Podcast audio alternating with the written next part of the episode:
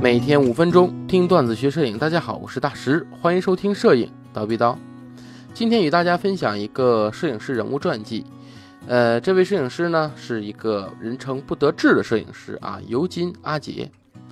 尤金阿杰，哎，生于一八五七年，死于一九二七年。欣赏尤金阿杰的作品呢，是需要时间的沉淀的。他的摄影审美是标准化的。很多流派都能在他这里找到范本和本源。纵观尤金·阿杰的一生，你会发现充满了挫败。为了生存，他从事过绘画、海员等职业，无一例外全部失败。而让他开始摄影，也是因为一次失败。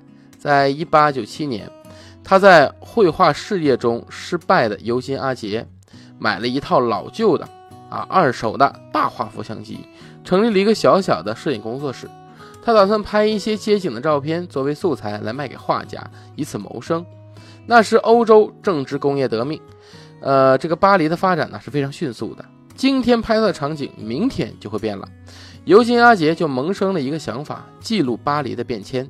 有了想法之后，他就更加努力的去拍照，各种题材和视角。就这样，在之后的岁月里，尤金·阿杰一直在用摄影记录着他的摄影人生。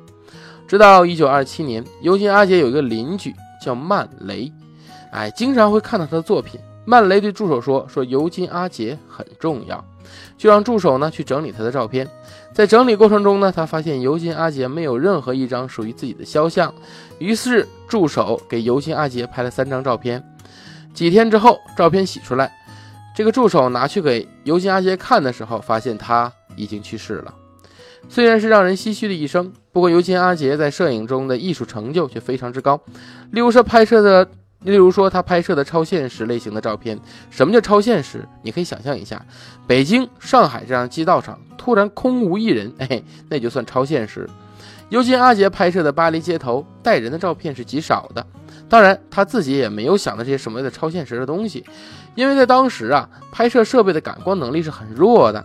即使在中午拍，也需要一到两秒的曝光，而他是卖照片为生的，在曝光到一到两秒的时候，照片中如果有行人走过，必然会导致画面中出现模糊一片，这样的话，他照片啊就卖不出去了。所以他经常选择在清晨的时候拍摄，曝光时间达到二至三十秒，这样即使有人路过，也不会留下痕迹。所以在他的照片中有很多无意识的超现实作品。尤金·阿杰的作品中细节是极其丰富的，因为拍不清楚就没有人买他的照片，这是他摄影的必然。摄影大师亚当斯看到他的作品之后呢，是这样对他评价的：是首先他很肯定这些作品，认为照片就应该是这样的，而不是画意摄影的朦胧。同样是大师的布列松也承认尤金·阿杰，因为布列松承认的人只有两个，一个是科特斯。啊，一个就是尤金·阿杰，哎，包括这个科特兹，哎，也对这个尤金·阿杰也是非常的认同。当时尤金·阿杰分别的在巴黎拍摄了各种景物以及各种的职业，这些现在看起来很平常的照片，在那个时候是很不容易的。那个年代相机都很大，光是组装相机就得几分钟，在这个过程中，对方不可能不发现他。即使这样，还能把人物拍得自然生动，十分的不易。在尤金·阿杰的摄影过程中。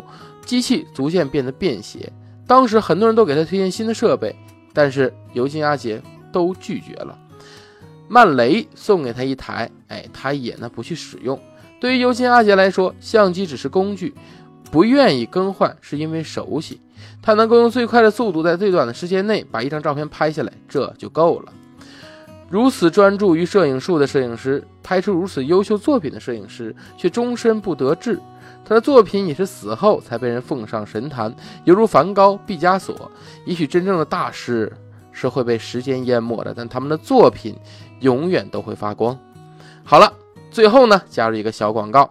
蜂鸟二零一九年台历出炉了，哎，这次呢不是月历，而是周历，每周一张，一共五十多页，上面有非常多来自我们合作摄影师的摄影作品，精心设计的一本厚厚的台历，原价九十九元，所有微课堂用户仅需四十九元即可购买。